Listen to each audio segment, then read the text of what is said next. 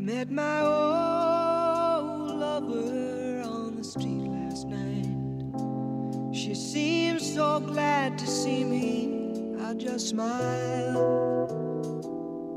And we talked about some old times and we drank ourselves some beers.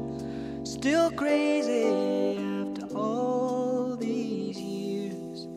Oh, still crazy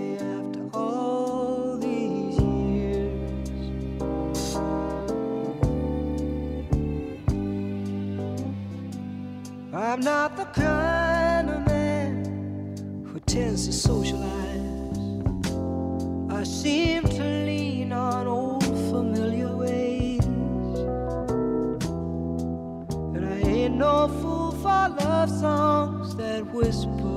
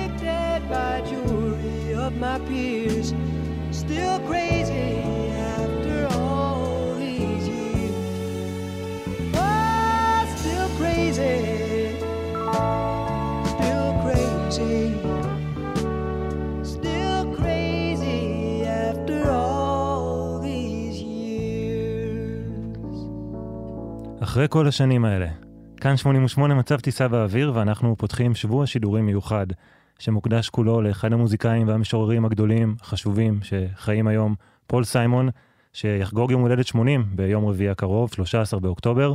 אני גיל מטוס, איתי באולפן המוזיקאי חוקר התרבות ירון בן עמי. אהלן. אהלן. שיהיה לו לבריאות ומזל טוב. הפעם האחרונה שנפגשנו כאן באולפן, ובעצם לא היה כאן באולפן, זה היה לפני כמה שנים, באולפן של 88 ברשות השידור, הקדשנו סדרת תוכניות uh, ל-The Band, ואני שמח שאנחנו חוזרים שוב, עכשיו במשהו אחר. לעונג ולכבוד הוא לי. יש לנו בסך הכל ארבע תוכניות, ארבע שעות לתפוס כל כך הרבה מוזיקה טובה שפול סיימון יצר, והחלטנו לעשות איזשהו זום אין על העשור של שנות ה-80, ואנחנו נתמקד בעשור הזה שהוא מצד אחד אה, עשור לא פשוט, לא רק לפול סיימון, בכלל למוזיקאים בני דורו.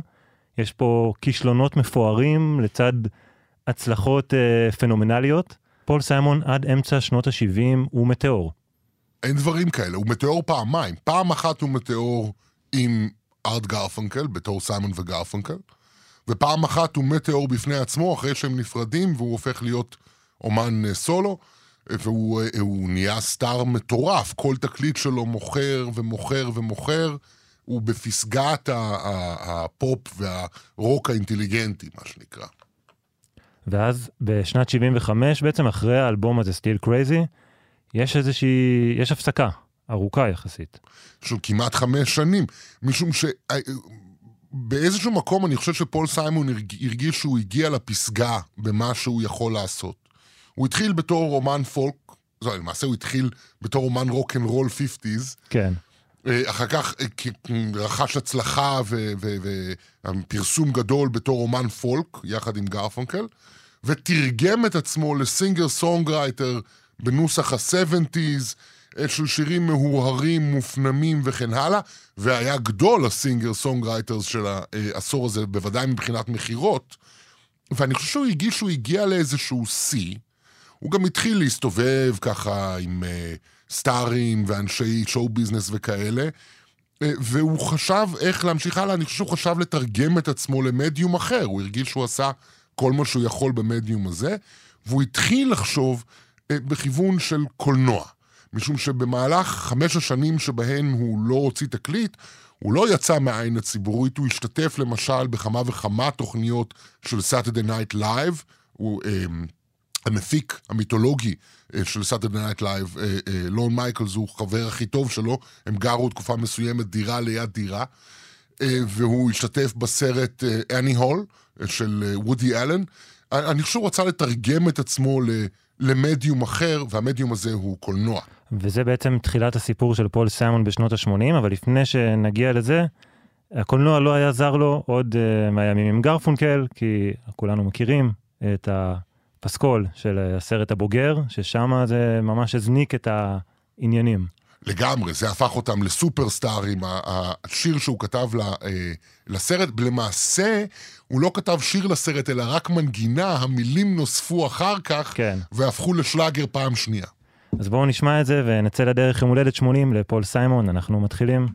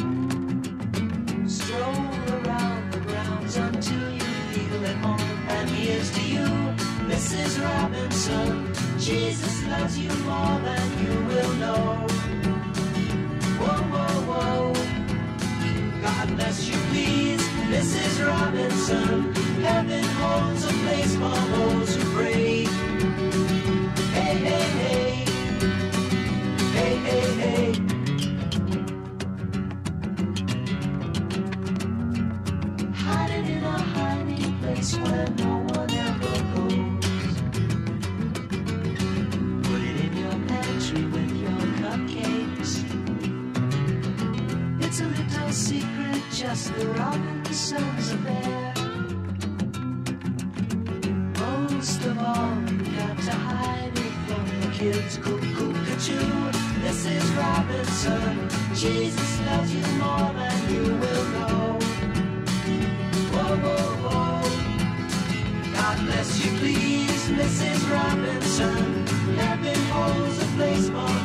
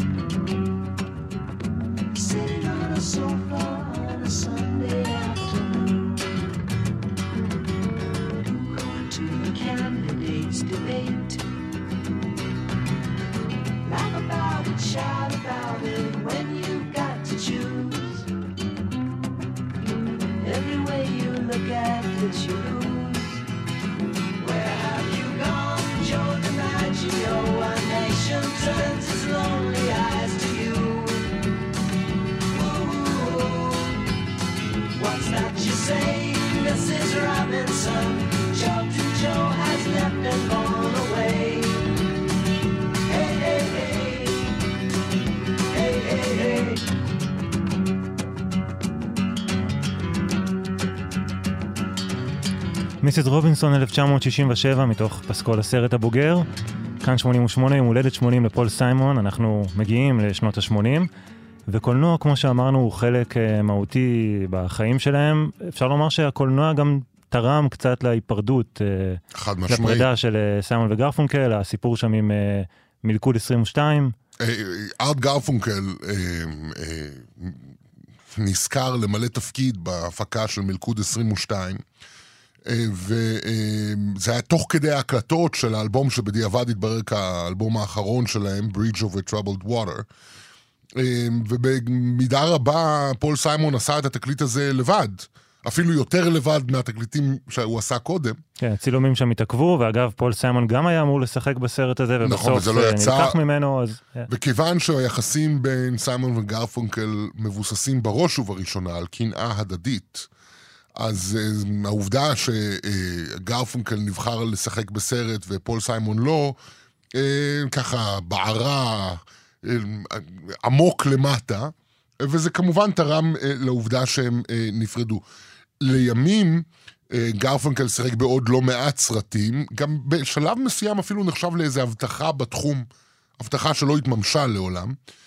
אה, אה, סיימון המשיך בקריירה מוזיקלית, אבל כאמור, מאמצע שנות ה-70 הוא התחיל יותר ויותר לפנות למדיום הוויזואלי, גם ב-Saturday Night Live, לא רק בתור מוזיקאי, אלא גם בתור מי שמשתתף במערכונים. דרך אגב, סיימון וגרפונקל גם עשו ספיישל טלוויזיוני ביחד נכון. בשלהי שנות ה-60. וגם אה, אה, בשנות ה-70 פול סיימון גם משתתף כאמור בסרט של וודי אלן. אה, והקולנוע הולך ותופס אה, אה, נפח במחשבות שלו, והנפח הזה הולך וגדל כאשר הוא נקלע לעימות מול חברת התקליטים שבה הוא היה חתום, חברת קולומביה, בגלל מערכת יחסים עכורה עם הבוס החדש שלה, והוא מקבל הצעה מחברת וורנר ברודרס, שהבוס שלה, מו אוסטין, אה, מאוד, אה, מאוד אהב אותו. למעשה ההצעה, סכום הכסף הגדול ביותר שחברת וורנר שילמה למוזיקאי עד לאותו אותו הזמן. רגע. 13 מיליון דולר, אה, זה בהחלט סכום כסף שראוי להתכבד בו אפילו היום, בוודאי בשנות ה-70. אבל חוץ מהסכום כסף הזה, שמן הסתם היה מפתה בפני עצמו, פיתתה את אה, אה, סיימון גם המחשבה שוורנר בראדרס בסופו של דבר הם בראש ובראשונה חברת סרטים, והוא כבר התחיל לחשוב על לעשות סרט. כי ממה נפשך, כן? זה, אה, מדובר בבן אדם שהתפרסם ביכולת שלו לספר סיפורים קצרים בשירים שהוא כותב. מה זה קולנוע אם לא לספר סיפור ארוך, אוקיי? והוא הוא רוצה את האתגר הזה, לספר סיפור ארוך. עכשיו, כל מי שקצת יודע ספרות, יודע שאומנם לכתוב שיר ולספר, ולכתוב רומן, זה אה, שניהם לספר סיפור, אבל זה שתי דרכים מאוד שונות לספר סיפור, והעובדה שאתה יודע לעשות היטב אחת מהן, לא אומרת שאוטומטית אתה יודע לעשות את השנייה. אבל פול סיימון, כאמור, הוא מטאור פעמיים. הוא הצליח ב- ב- אחרי תקופה קצרה של כישלון, חמש שנים בתור אה, נער ועלם, הוא נהיה סטאר, וכל מה שהוא נוגע בו זה זהב כבר למעלה מעשר שנים. הוא אומר לעצמו, אם אני אגע בזה, גם זה יהיה זהב. מה זה? אז מה אם זה קש כרגע? והוא הולך והוא הוא, אה, אה, מתחיל לחשוב על לעשות סרט. מה זאת אומרת לעשות סרט? לכתוב אותו, לשחק בו. אבל גם לשחק בו, כי פול סיימון הוא סטאר, והאם גם לביים... בקיצור, המחשבות האלה מתרוצצות לו אה, בראש, והוא נגנב על העולם הזה של, אה, של הסרטים. צריך להגיד שזה חלק מרוח התקופה של שנות ה-70, להשתמש בקולנוע כדימוי לחיים עצמם. אגב, גם בארץ. אה, כל הדור הזה של אה, ינקלה רוטבליט ודורי בן זאב וזה, סרט זה מושג אצלם. וגם אצלו. והוא רוצה להיות חלק מהעולם הזה. אז אנחנו כבר נמשיך ונספר מה בדיוק הפרויקט הגדול הזה שפול סיימון רקח.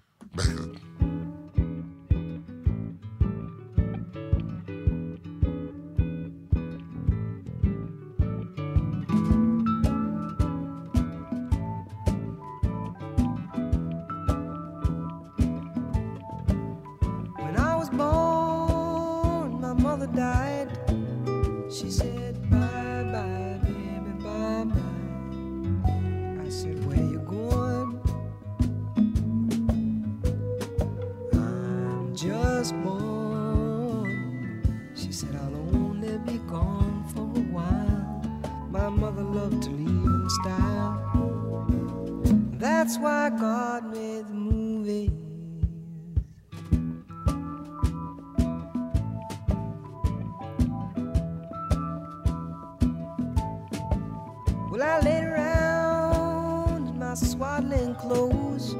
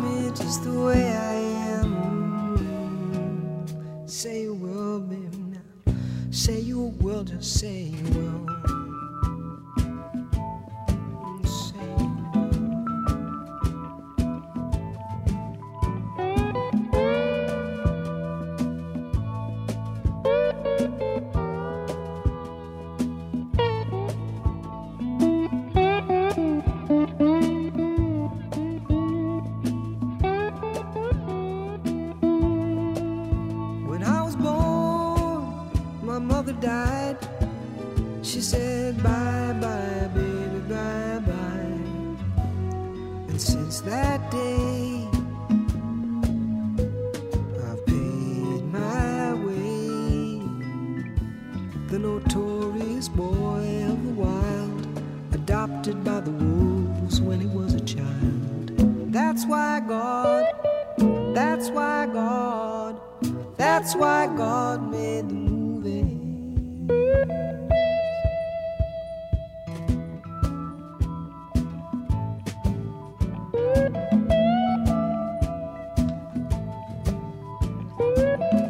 That's why God made the movies.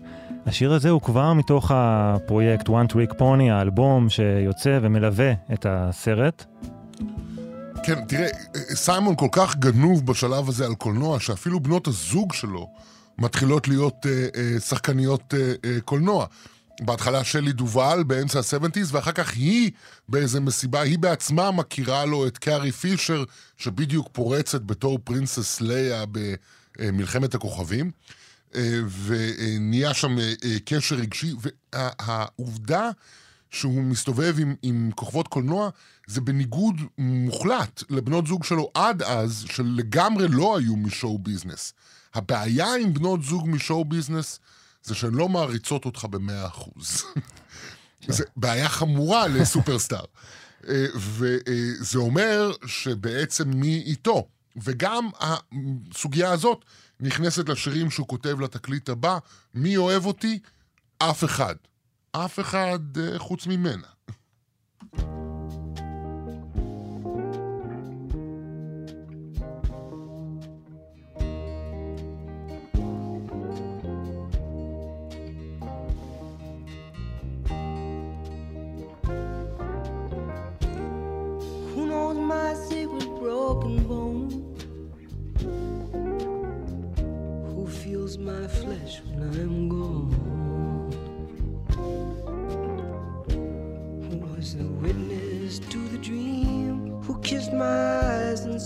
screen.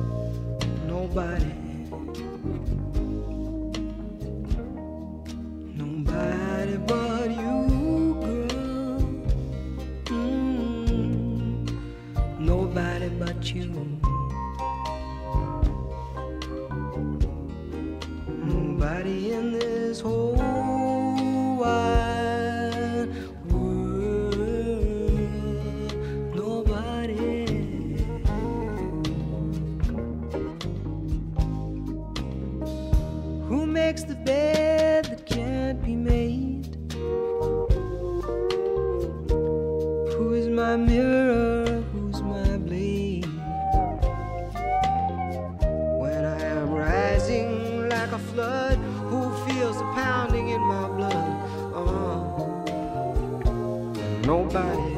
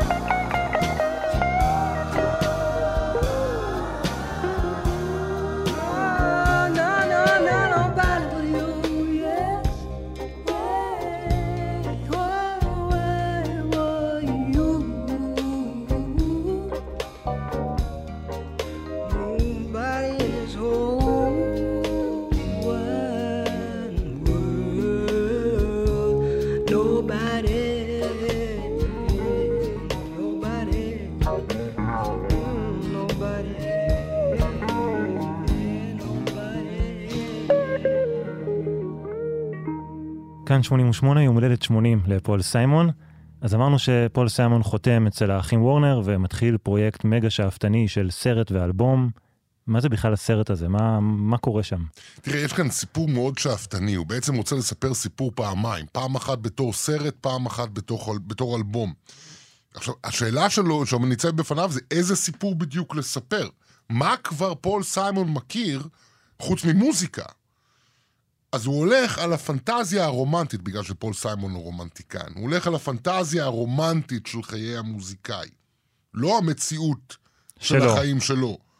זה- הוא- ה- הדמות שלו זה מוזיקאי שפעם ב sixties היה לו איזה שיר מחאה אקוסטי להיט, ושמאז הלהיט הזה, במשך עשור הוא מבלה את חייו בשולי התעשייה, מופיע במועדונים עם להקה שהוא הולך איתה כבר הרבה זמן, בזמן שהקהל הולך ומאבד עניין בהגיגים הבוגרים יותר שלו, ומתלהב מלהקות חדשות שמגיעות עם סאונד חדש והתלהבות וכל הדבר הזה של רוקנרול נעורים. שזה רחוק מאוד מהמציאות של פול סיימון. זה רחוק מאוד מהמציאות של פול סיימון מצד אחד, מצד שני זה רעיון שעומד להתברר קצת כנבואי, משום שמה שעתיד להתברר בשלוש-ארבע שנים הראשונות של האייטיז, זה שזה בדיוק מה שקרה לפול סיימון, זאת אומרת, הוא אה, איבד את הקהל. הקהל הלך לדברים חדשים, רעננים אה, וכן הלאה, והוא נשאר עם ההגיגים הבוגרים שלו, ואף אחד לא ירצה לשמוע את זה. ירצו לשמוע את ההגיגים שלו בתור נער, אבל כן. לא את ההגיגים הבוגרים שלו, וזה, מבחינה זאת, זה, זה רעיון נבואי, אבל זה לא, הוא לא באמת כותב על עצמו, כי זה עוד לא קרה. זה איזה חוש שמתעורר בו. ומכאן מגיע השם one trick pony. one trick pony, הבן אדם שיודע לעשות רק דבר אחד, אנחנו נדבר על זה.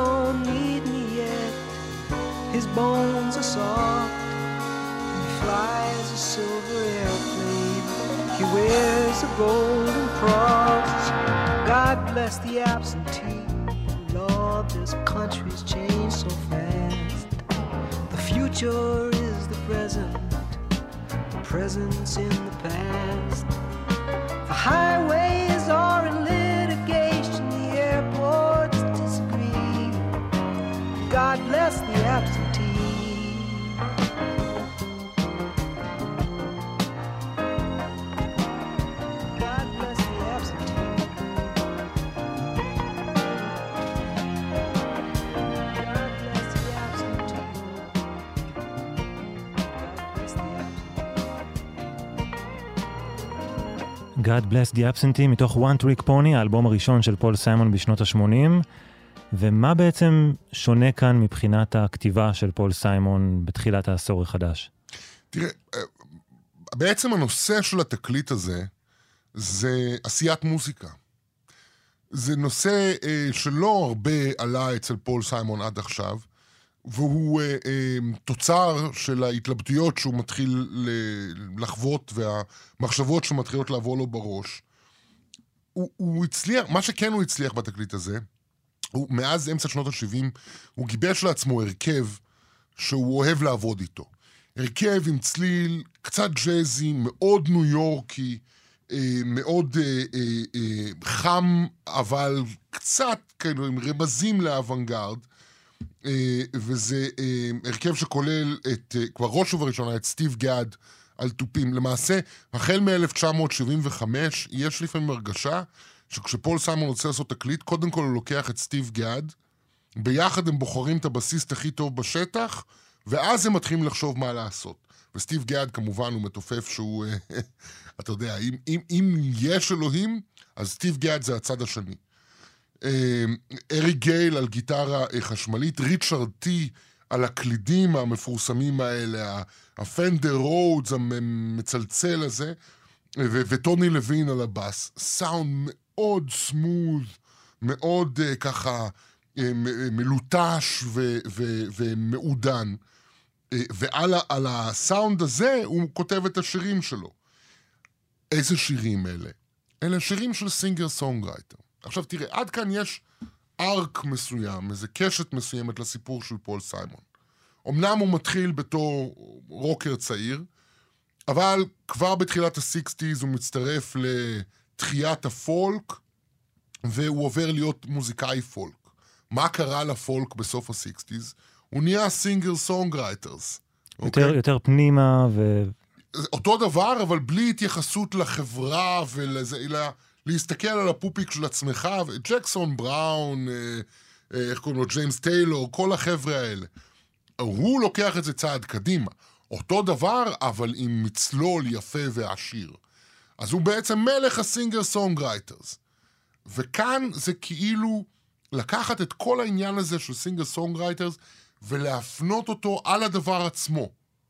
איך singer-songwriter רואה את העניין הזה של עשיית מוזיקה דרך הפריזמה הרומנטית הזאת שהוא עכשיו הולך אה, לעשות סרט וכן הלאה. זה לקחת את האסתטיקה הזאת, כי singer-songwriter זה אסתטיקה מסוימת. זה מה שמכונה רוק רך אולי. כן? זה, זה לקחת את, ה, את, ה, את המבט המעודן, המלוטש הזה. שום דבר לא כואב יותר מדי, הוא רק כואב מספיק, אוקיי? אה, ולהפנות את המבט הזה על עצמו. אבל האם זה באמת עוד מאותו דבר? כי אם זה באמת עוד מאותו דבר, כמו כשהתחלנו בפולק, אז בעצם אנחנו יודעים לעשות רק דבר אחד, או באנגלית one trick pony, וזה הופך להיות השם של הפרויקט, גם הסרט, גם התקליט, אבל במובן היותר עמוק, החרדה של פול סיימון. החרדה של פול סיימון, האם אני יודע לעשות רק דבר אחד?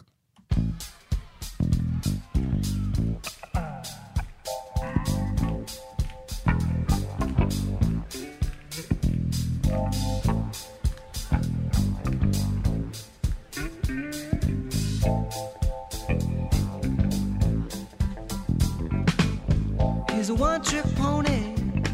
One trick is all that horse can do. He does one trick only. It's the principal source of his revenue. And when he steps into the spotlight, you can feel the heat of his heart come rising through.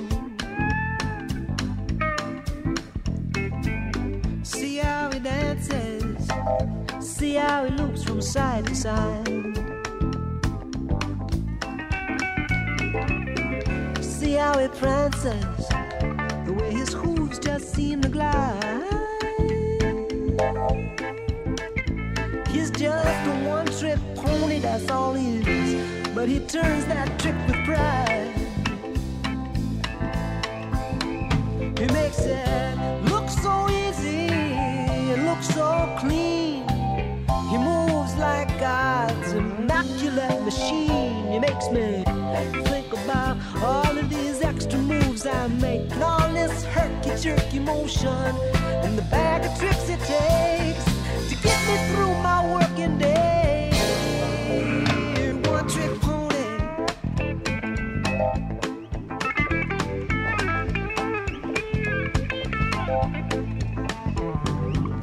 He's a one trick pony. He either fails or he succeeds. He gives his testimony, then he relaxes in the wind. He's got one trick to last a lifetime, but that's all a pony needs. Yeah, that's all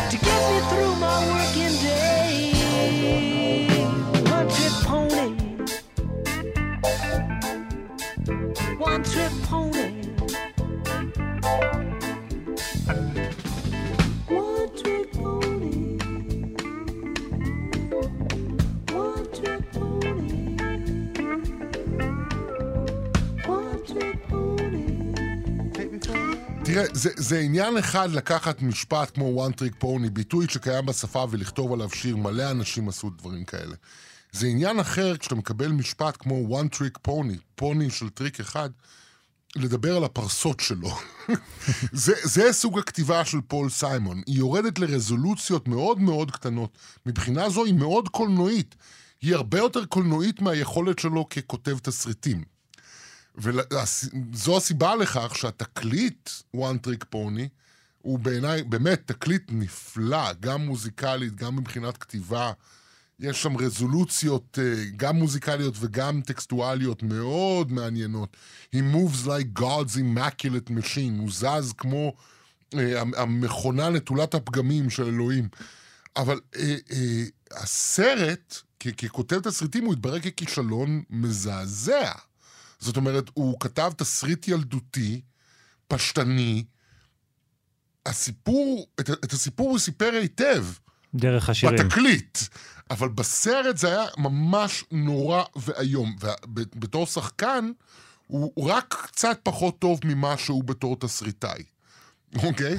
זאת זאת אומרת, זה, זה, זה קצת מביך. יש לו עיניים עצובות ויפות, כל הכבוד, אבל אי אפשר לבנות תפקיד שלם רק על עיניים, אלא אם כן אתה ג'ון בלושי. אבל הוא לא ג'ון בלושי. אז בוא נחזור רגע לחרדה הזאת שעומדת בבסיס ה-one trick pony. תראה, בתוך התסריט של one trick pony, אמ, הוא שם בפה של אשתו של הגיבור, ג'ונה לוין, אה, בן דמותו המיתולוגי, הרומנטי, הוא שם בפיה את המשפט, אתה מאז שאתה טינאייג'ר אתה רוצה להיות אלוויס, אבל זה כבר לא יקרה. וגם לאלוויס זה לא עבד כל כך טוב, תראה, הוא כבר מת.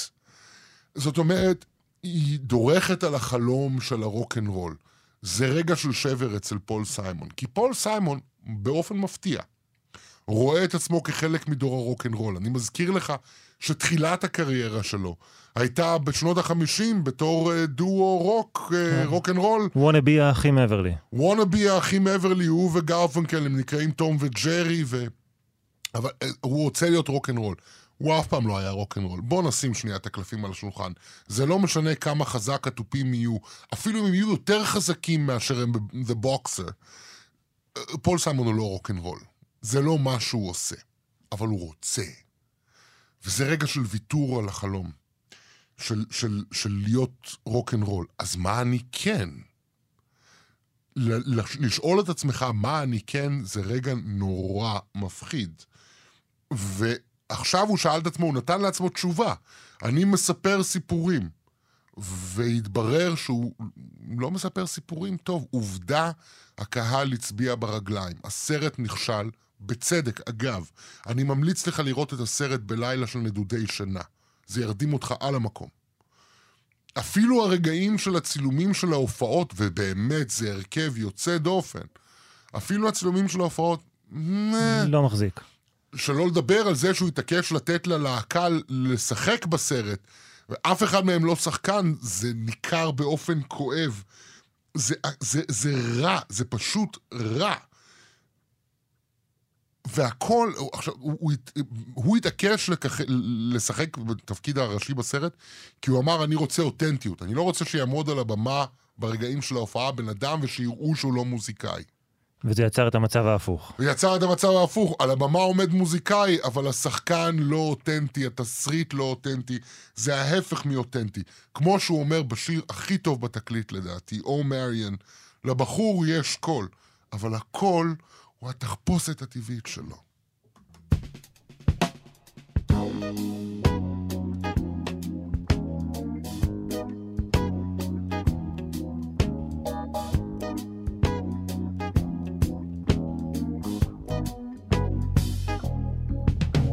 The boy's got brains, he just don't use them, that's all. Boy's got brains, he just refuse to use them, and that's all. He says the more I get to thinking, the less I tend to laugh. The boy's got brains, he just abstains.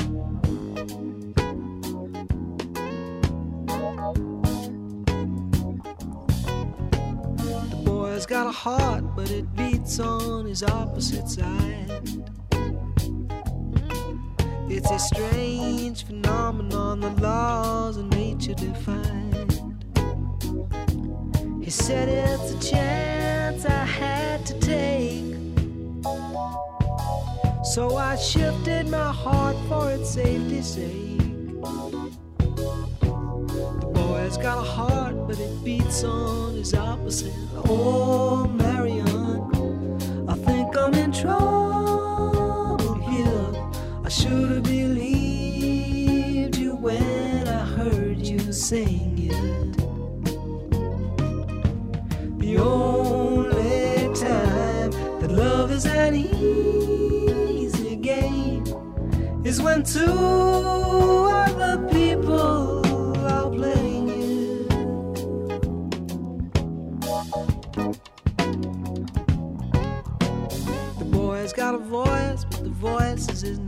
disguise. Yes, the boy has got a voice, but his words don't connect to his eyes. He says, Ah, when I sing, I can hear the truth auditioning. The boy's got a voice, but the voice is natural.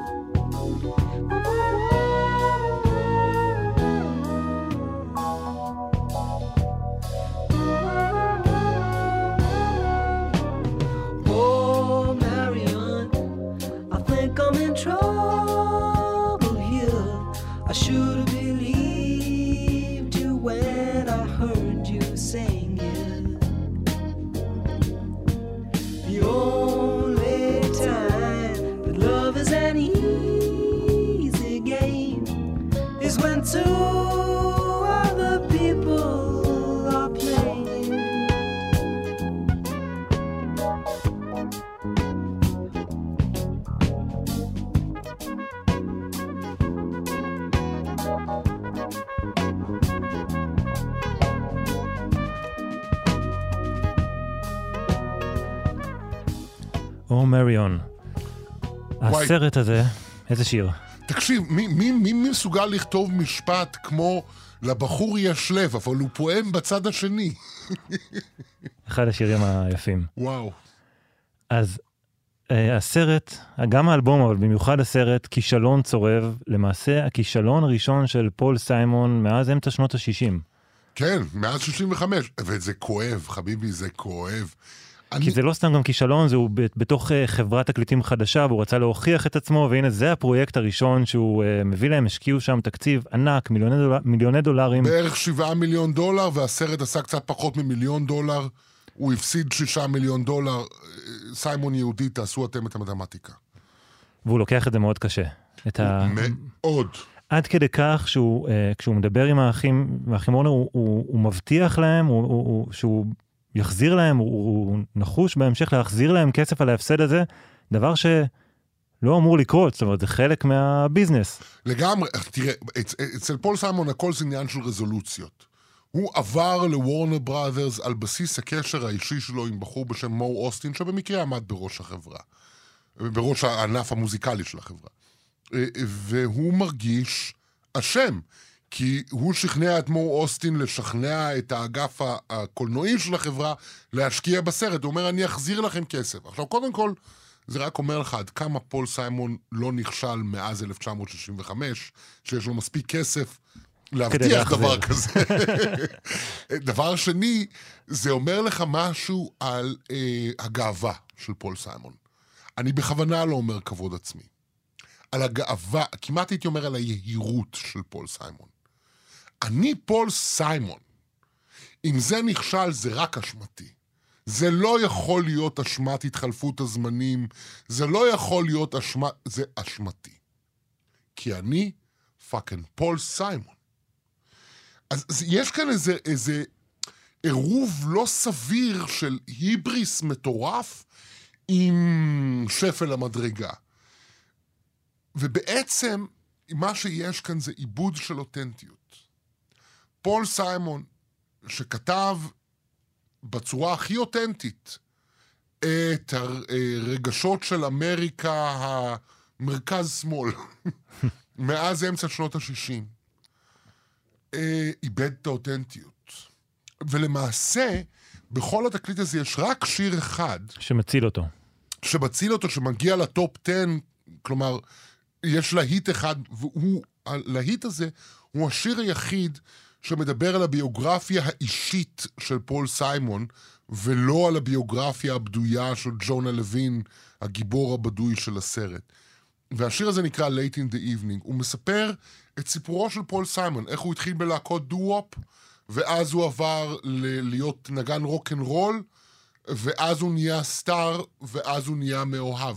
זה פשוט ההיסטוריה האישית של פול סיימון, זה הרגע האותנטי היחיד בתקליט, and what do you know? זה להיט. וגם מבחינה מוזיקלית נזרוק פה שיש פה את, ה, את ההשפעות של אה, מוזיקת העולם, ששמענו חלקן גם בעבר, ונגיע לזה אה, בהמשך, נכון, יש כאן הסיפור. רגעים של לטינים פורטוריקנים, בפירוש. Late in the evening. איזה שיר.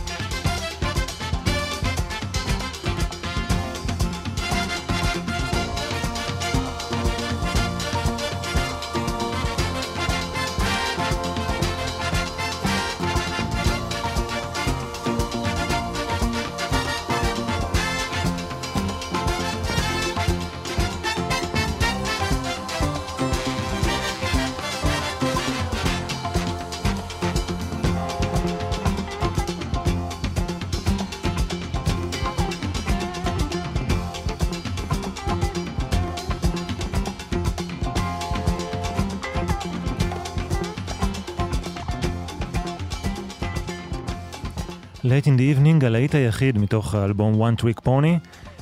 אה, אבל זה לא מספיק, הלהיט הזה לא מספיק, והכישלון הוא גדול, והוא מערער את אה, פול סיימון ומכניס אותו בעצם לתקופה מאוד מורכבת של מחסום כתיבה, כן. די ארוך. מאוד ארוך. תראה, זה ממש מכניס אותו לדיכאון עכשיו, זה לא רק הדבר הזה. גם היחסים שלו עם קארי פישר מתערערים. שם כל הזמן פרידות וחזרות. ו... פרידות וחזרות, היא, היא, הוא בכל זאת בן 37-8, היא בת 22-3.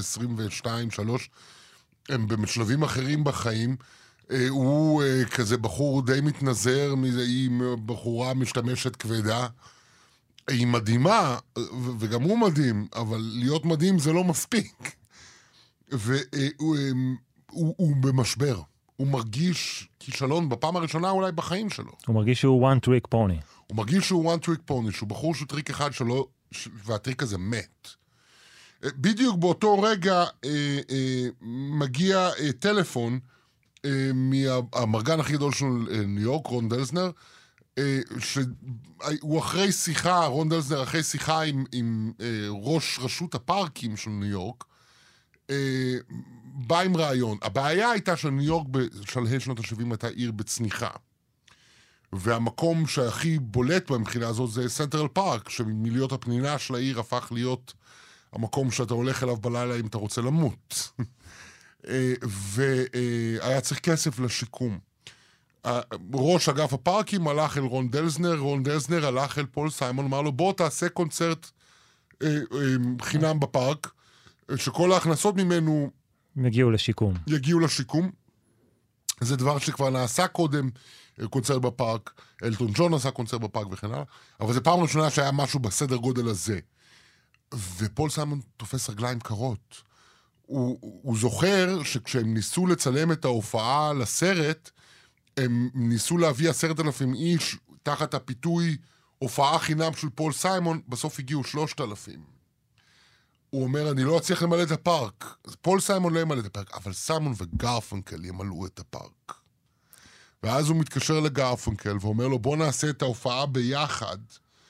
וזאת אומרת, זה מבחינתו זה צעד אחורה. יש פה איזושהי רגרסיה לדבר המוכר והבטוח. נוסטלגיה. עכשיו, נוסטלגיה זה לא תרגיל בזיכרון. נוסטלגיה זה תרגיל בשכחה. נוסטלגיה זה תרגיל בלשכוח את כל מה שהיה רע. פול סיימון עושה את התרגיל הזה. הוא שוכח את מה שהיה רע, אומר, מה שהיה טוב, נביא אותו, נעשה את זה, נחזור הביתה.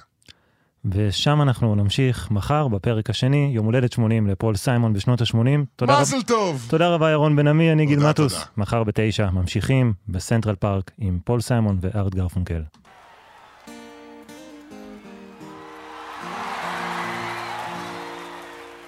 I'm sitting in the railway station, got a ticket for my destination. Mm. On a tour of one night stands, my suitcase and guitar in hand. And every stop is neatly planned for a poet and a one man band. Homeward bound, I wish I was homeward bound.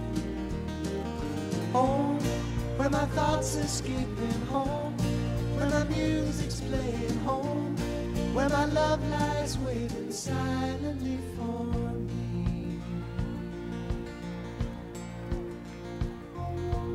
Every day's an endless stream of cigarettes and magazines.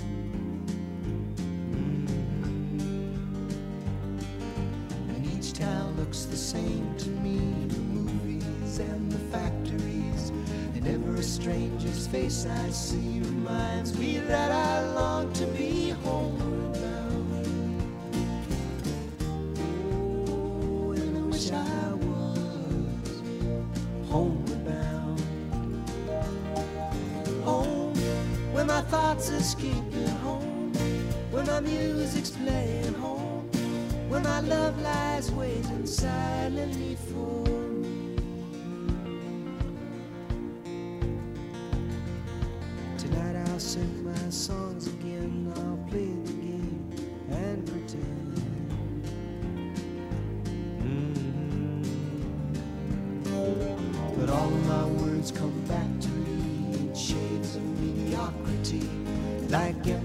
and harmony.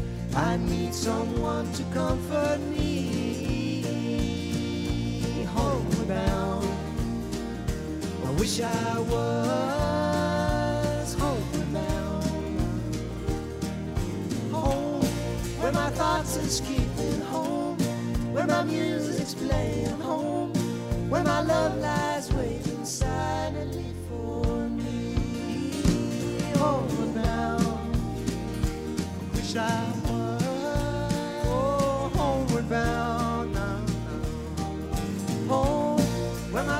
escaping home, where my music's playing home, where my love lies waiting silently for me. Silently.